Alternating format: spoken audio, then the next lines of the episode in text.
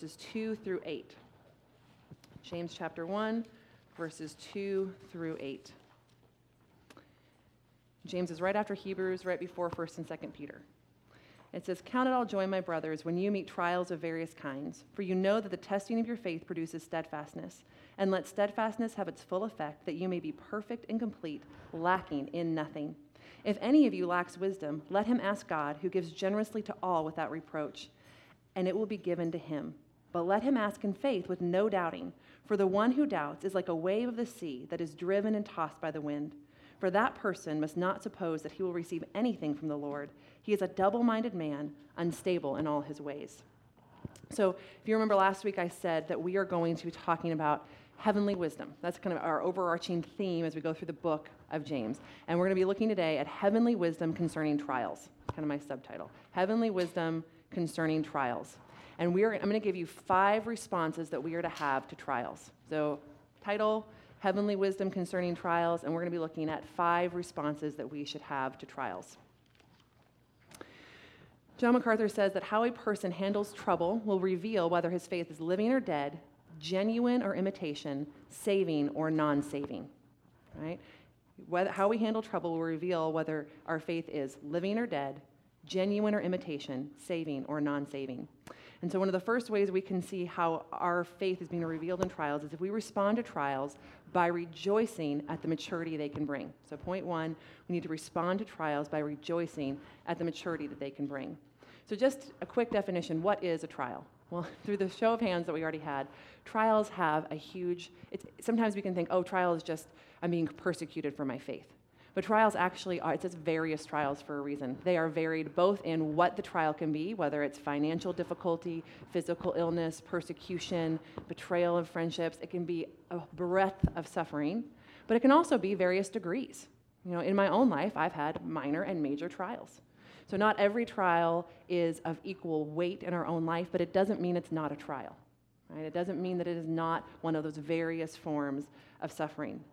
So the other thing, and, and I know in this room we can all say we've had trials, but if for some reason you have escaped trials, it is if, not when, you will have a trial. So if you have escaped them, or if you're currently not in one, this is to prepare us for when the trial will come. Uh, second, sorry, 2 Timothy 3, 3.12 says, All who desire to be godly in Christ Jesus will suffer. And Matthew 5, 10 through 12 says, remember the connection we said there are lots of connections between the Sermon on the Mount and James? Here's our first one. You're, you're to go through trials, right? James 5, 10 through 12 says, Blessed are you when others revile you and persecute you and utter all kinds of evil against you falsely on my account.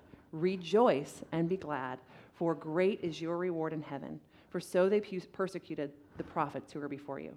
Sound familiar? Count it all joy. Rejoice. Blessed are you when you have this kind of suffering. And John 15, 20, Jesus says, A slave is not greater than his master. If they persecuted me, how much more will they persecute you? So we know we're going to suffer and we know we're going to go through trials because that is the way that God is refining us and because we live in a fallen world, right? Our whole study of redemptive history the past two years, we live in a world that is not as it should be. So, how then do we suffer? We are to suffer with joy. And so when I, I thought about all the different ways we could talk about this. And I came to the book of Hebrews. I think the perfect example of how we suffer with joy is our Savior. Because we, as we saw again in the lesson, suffering with joy doesn't mean that you don't have deep pain, grief, sorrow. And some of those pains and griefs can be with us a lifetime. It doesn't mean that we just put a smile on our face and say, I'm counting it joy, I'm counting it joy, right? It's not a fake happiness that we're trying to put on. But Hebrews said that Jesus, who for the joy set before him endured the cross, despising the shame. And we know from the Gospels that he sweat drops of blood before the cross, that he cried out to the Father that the cup could pass. And the picture of Christ on the cross is one of suffering and anguish, right? My God, my God, why have you forsaken me? And yet Hebrews said he did it for the joy set before him, and he walked through it perfectly. So walking through trials with joy really focuses on the eternal perspective, right? That where you are right now is not the end of the story that what you're enduring right now is not the end. And in that, we have great hope. Warren Wiersbe says, Our values determine our evaluations. If we value comfort more than character, then trials will upset us. If we value the material and the physical more than the spiritual, we will not be able to count it joy. If we live only for the present and forget the future, the trials will make us bitter, not better. Reminds me of Job's wife. If you don't have an eternal perspective, you say, curse God and die, right? But Job's perspective was to say, oh, if only. Remember Job's three wishes we talked about? He said, if, if there were these three things could be fixed, then the trial would be worth it. If there was one who could stand between me and God, right? If I had a mediator, and if I had one who could resurrect me from the dead, right? If I if I if this life didn't end, there was eternal hope. And I'm forgetting the third one, but it'll come back to me, I'm sure, at the end. But he had three wishes, and they were all on an eternal perspective that he could be redeemed, forgiven. There was one that could forgive him, one who could mediate for him, and one who could resurrect him. So we don't want to, we want to be better, not bitter. And to do that, we have to have an eternal perspective. And, and James gives us one, right? He says, right after he says, Count it all joy, he says, the Testing of your faith produces steadfastness. Steadfastness will have its full effect that you'll be perfect and complete, lacking nothing. Again, Matthew 5 48, Jesus says, You will be perfect as my, you need to be perfect as my heavenly Father is perfect. And here in James, it's talking about a wholeness, a completeness. It doesn't mean that you're going to be sinless, but it means he's bringing to complete maturity. He's br- bringing to a wholeness. And that is what God promised in Philippians that he who began a good work in you will bring it to completion, right? So he's going to keep working in our life to refine us, to bring us to that perfection. So the first way we respond to trials is to rejoice at the maturity they will bring. The second way we respond to trials is by asking God for wisdom to face the trial. Because though we can have this head knowledge, we are but dust. And there are days that trial can overwhelm you and you can't get out of bed. And there are days the emotions can cloud your mind and you can't think straight. And so you can believe this, but sometimes it's very hard to act it out. And that brings us second point that we ask God for wisdom. And he says, if you ask, he will give gener- generously. And so, as I was thinking through this, another commentator said if we understand that one of the definitions of wisdom in Hebraic thoughts, the way the Hebrews thought about this, is they thought of wisdom as a skill. If you think of wisdom as a skill, then we recognize that what, what James wants us to ask is for the skill to handle trials in our lives. I like that specificity. Think about it. You're going to have to go through trials, but it requires skill. My kids are on a basketball team right now, and they came back from the first practice, and they're like, we didn't get to scrimmage. We just had to work on drills. Like, yes, because before you can play the game, you have to know how to, the fundamentals, right? And so I was thankful that that's what was happening in their life, but they just want to, in our life, you have to have skill to do anything well. And the wisdom you're asking for is the skill to go through the trial. The trial isn't necessarily going to be taken from you. Perfect wisdom doesn't mean you know how to end it, it no, means you know how to go through it and how to go through it well. We live in a world that says we're, we're told every day, pretty much every moment, that you shouldn't suffer, that you should be happy, and that anything that gets in the way of that happiness, you need to get rid of. You know, if it doesn't, if it's not your truth, reject it. If it doesn't make you feel comfortable, don't do it. If it's not, everything in our life is about comfort and instant gratification. I honestly I was even thinking as I did this, like maybe I should get rid of Amazon Prime. Make myself go to the store. like my kids truly believe, and I just scared me that my kids truly are like, pretty much can't you press a button and have it? I'm like, no, no, you can't. But in their world, that's what they see, right? That's what they see that we just go on our phones and we press a few buttons and it shows up on your doorstep, right? So God says we can't, uh, trials, trials are the great reverser of that. Right? And if we live in a mindset that we're supposed to be happy, we will make the trial harder than it needs to be. God calls us to many things, joy and blessedness, but He never promises your life's going to be happy. When we make that a goal, and we have to end trials because of that, we make it, you're adding a burden to your trial. You're going to make, because the trial will continue to come until you submit to it. So we're asking for the skill and endurance to face the trial and to walk through it with faith. Matthew 7, again, Sermon on the Mount, Matthew 7, 7 through 12 says, Ask and it will be given to you, seek and you will find, knock and it will be opened to you. For everyone who asks receives, and the one who seeks finds, and to the one who knocks will be opened. Or which one of you, if his son asks him for bread, will give him a stone? Or if he asks for a fish, will give him a serpent? If you then, who are evil, know how to give good gifts to your children, how much more will your Father who is in heaven give good things to those who ask him? He will give you wisdom in abundance to persevere and to give you the skill to walk through the trial. The third point we have so the first point was we need to respond to trials because they mature our faith. Respond to trials with joy because of the maturing they bring. Two, you're going to respond by asking for wisdom to endure the trial. And three, we look at tri- trials as a great leveling experience. So remember, I said last week that some people feel like James is a disjointed book. And this next section is one of the reasons, like, oh, we're talking about trials, and then rich man do this, poor man do this, and then it's back to endure the trial and you get a crown of life. And it doesn't seem to flow but it really does flow. Because at this point in time in history, but even in life, but in this point in time in history, a lot of the people he's addressing who were poor became poor because of their faith. They probably lost their jobs and lost their homes or couldn't go back to where they came from. Remember, everybody come to Jerusalem. And that's where you see in Acts that there was actually a, a, a problem. That's what, where Stephen, Stephen comes into the scene because he has to distribute food to the widows, right? Because you have all these people who stayed in Jerusalem because that's where the church was founded. So you have this poverty that came, in some senses, because of their faith and because of persecution from it. But you also had a, a class divide because of poverty where the rich and the poor didn't associate. And even though that happens naturally, I think, in every society, in our society, we view it as we want to help people and we want to, we want to, it, it's not shameful to have a friend who's poor. But then you wouldn't be associating at all.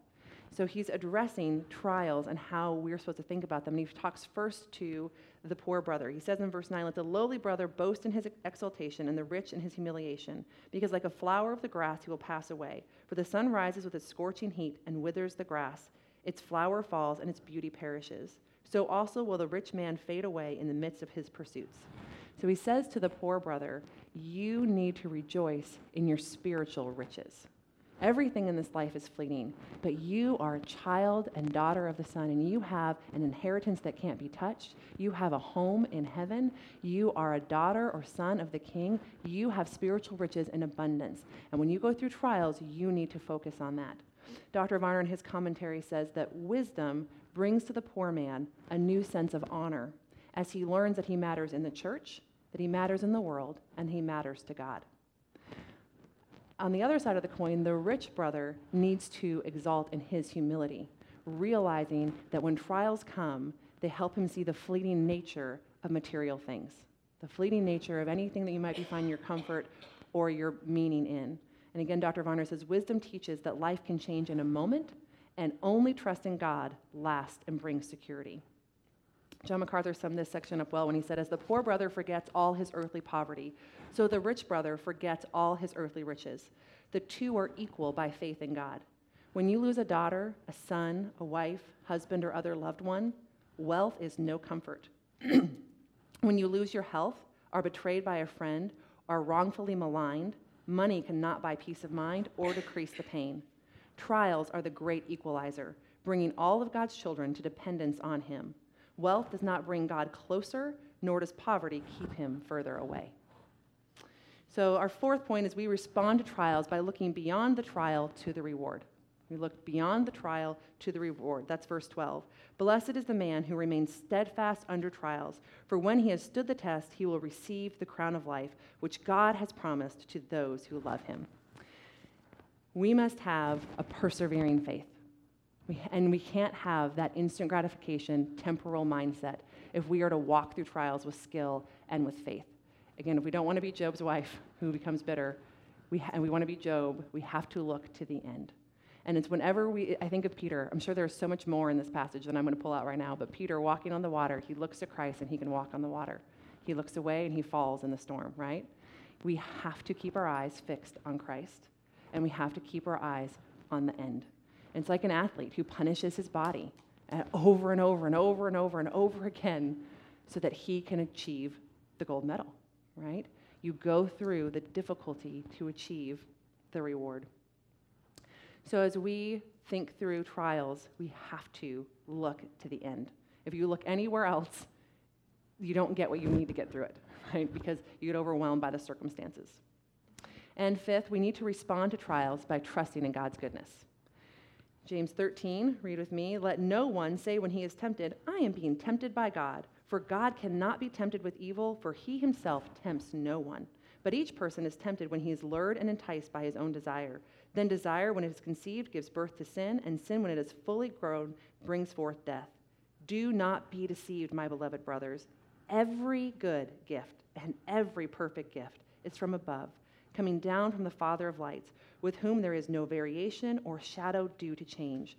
Of his own will, he brought us forth by the word of truth, that we should be a kind of first fruits of his creatures. In trials, we are quickly tempted to question God's goodness. Think again, our redemptive history study. Adam and Eve fell, and what is the first thing that they started doing? They started blaming others. Well, it's the serpent's fault. Well, it's the woman's fault. Well, it's the personal responsibility was one of the first going went out the window, one of the first results of the fall. And when we go through trials, though the trial isn't necess- is not a temptation, in the trial, temptations to sin can come up. And then, well, that's God's fault. I wouldn't be struggling with this if God hadn't allowed this in my life. Well, God must not be good if this is happening. Well, He must not love me. And suddenly we're questioning and attacking God's character because our life is hard. And if God was good, it wouldn't be, right? That's the lie that we're being told and that we're being convinced of. But we have to remember 1 Corinthians 10:13, no temptation has overtaken you except what is common to man. And God is faithful, who will not allow you to be tempted beyond what you are able, but with the temptation will provide the way of escape also, so that you will be able to endure it. I read a great definition that testing, God allows tests in our life, and tests have a good purpose that we might grow. Temptation has an evil person that we might sin. God never tempts us. He never leads us to a place where we would sin. And, we, and, and we've said this before, and we'll probably say it many other times. One of the greatest anchors in a trial is to trust and believe that God is good. And one of the first areas you will be attacked is to doubt that. God is good. As I was thinking through this lesson, I was reminded those are our five points, right? We're going to trust God because the maturity trials brings. We're going to ask wisdom. We're going to respond by asking wisdom to walk through the trials. We're going to respond by seeing trials as a great leveling experience. We're going to respond by looking to the eternal hope. And we're going to respond to trials by trusting God's goodness. What does that look like practically? And I was thinking about this, and I remember distinctly I got married May 13th, 2005. So it was May 2005. It was the Sunday before my wedding, and I was sitting in church, and my sister came and she said, Yeah, I need to talk to you. Come now. And I knew instantly that it was very serious. And we walked outside, and the pastor's wife was waiting, and I knew somebody had died. And I said, I'm not walking down to the office. I'm not waiting until you get me somewhere else. Tell me now who's dead. There were lots of people coming to the wedding. I had a whole running list in my mind of who could have been in a car accident. And she said, Stephanie. Stephanie. She was my cousin. She was my best friend, just nine months apart, grew up together. And she had been killed in a drunk driving accident. Her, her baby, and her husband. And so then they walked me down to the pastor's office, and we were walking into the college pastor's office. Rick was standing there. Rick was close to all of us, knew all of us, and he said, What do you feel? And you're in shock. And I don't remember what I said, but I just remember you have so many feelings, and you can't even get them out. But I think I probably said, I'm kind of in shock right now. Nothing had settled. And he said, What do you think? And I remember thinking, eh, crazy thoughts come and all like, how did it, you want to know all the details? How did it happen? Why did it happen? Even though you know the end result, you almost think by knowing the information, maybe you can change the story, right? And then you think, am I going to, should I cancel my wedding? Should I be going back to Idaho for a funeral? Like, how does this play? Like, you just have thousands of thoughts that just kind of poured out. And then he said, what do you know? Well, I know that God is sovereign. I know that God is good. I know that God is in control. And he was trying to, in that moment, even in the shock, walk me through. It's what Pastor Brian said a couple weeks ago you have those thoughts, is that Martyn Lloyd-Jones quote, you have those thoughts that come at you. You, you wake up in the morning, they're not premeditated, they're just the thoughts that happen. The thoughts that happen in shock when a trial comes, it's unexpected. The thoughts that happen just as the day is going, and then there's the thoughts you take captive, and the thoughts that you renew your mind with, and the thoughts that you take control and tell yourself what's true. And he was walking me through that. You can feel a lot, and you can think a lot, but you have to end in what you know. And what you have to know is the Word of God. And it went on. She died in May. We got married. I think in June we got a phone call. One of our groomsmen, one of my husband's best friends, his whole family was killed in a car accident. Parents and siblings, all of his siblings, gone. Then we got another phone call, and I remember thinking, I don't want to answer the phone anymore. And actually went, the man who wrote this commentary I keep quoting from Dr. Varner, his daughter I went to school with, killed by a drunk driver.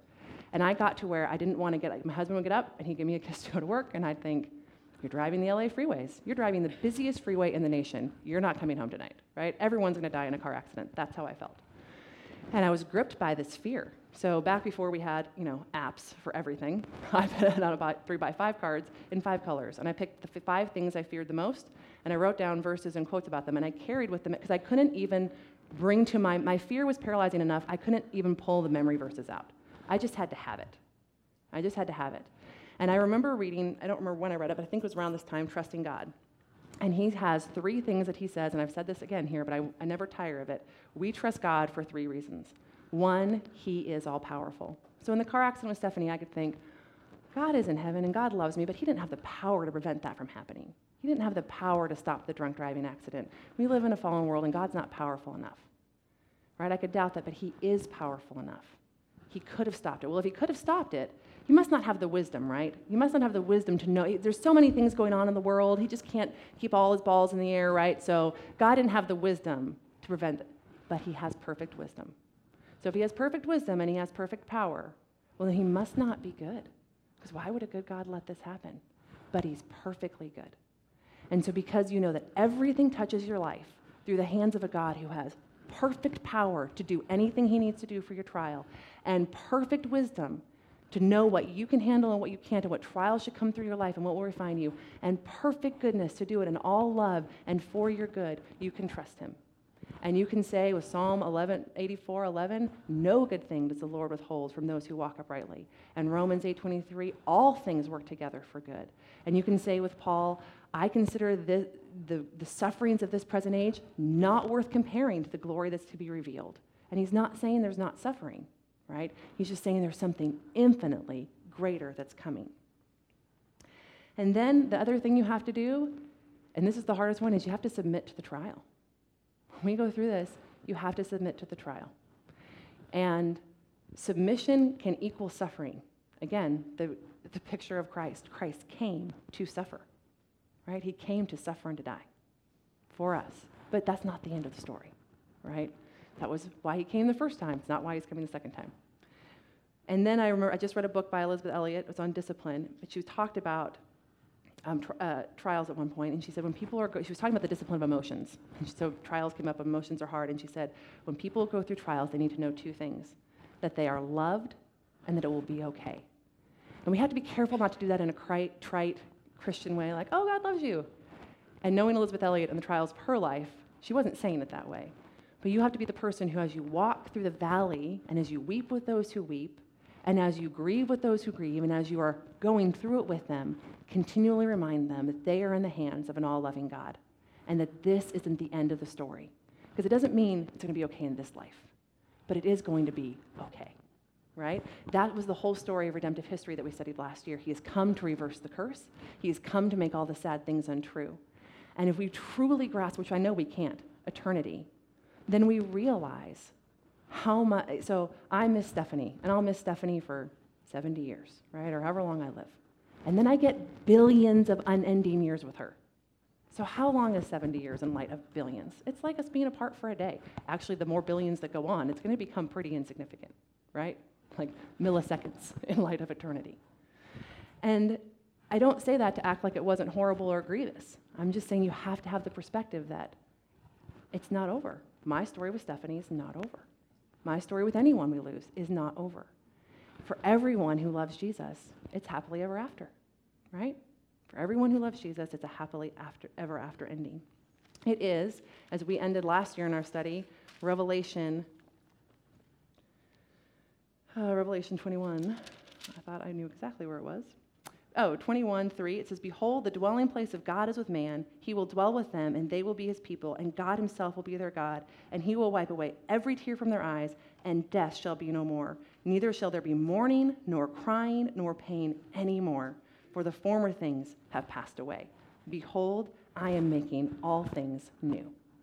That's the end of the story. So today I asked us to end a little bit differently. I have a hymn I'd like us to sing. It's Jesus I My Cross Have Taken, and there should be handouts on your sheets, and Heather's going to come up and lead us in that as we close.